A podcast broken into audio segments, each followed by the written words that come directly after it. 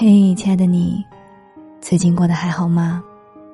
我是Zenny钟双，我只想用我的声音温暖你的耳朵。我在上海向你问好，欢迎收听周日的晚上十点。今天跟你分享的文章是来自于公众号巧话的“爱一个人，别太用力”。有一句话，哪怕被骂，我也要说：恋爱太用力的人，都是不成熟的爱人。有句话说，梦想和爱向来都全力以赴。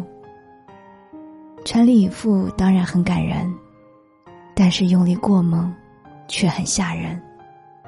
我也曾经在街边看到过对着电话怒吼到声嘶力竭的女生，披头散发，全然不顾自己的形象。通信几秒之后，我听到她喊的内容是：你为什么不回我信息？开会算什么借口？之后我收回了我的关心。恋爱上头并没有想象中的浪漫。不妨跟你说说我的前任吧，他曾经因为联系不上我，先是把我们的共同好友骚扰了一番，之后差点报警。按他的话说，他的世界都崩塌了。而我呢，仅仅只是经历了一场午睡。现实生活当中，用力过猛的恋爱一般都出现在恋爱时差里，其中一方已经脱离热恋期的那种黏人的状态，但是另一方无时无刻要求保持联系和随传随到。越深爱越想逃跑。一个人的敏感和偏执不该用爱来掩饰。明明想用力抱紧对方，却不知被拥入怀的人连疼都说不出声。没有那个人也能活下去，而活得好不好，那就不一定了。但或许有人关心过被爱的人，需要的是轻盈的爱，而不是沉重的爱。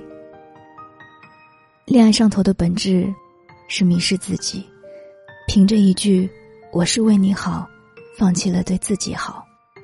正常人眼里看来匪夷所思，身在局中的人却浑然不知。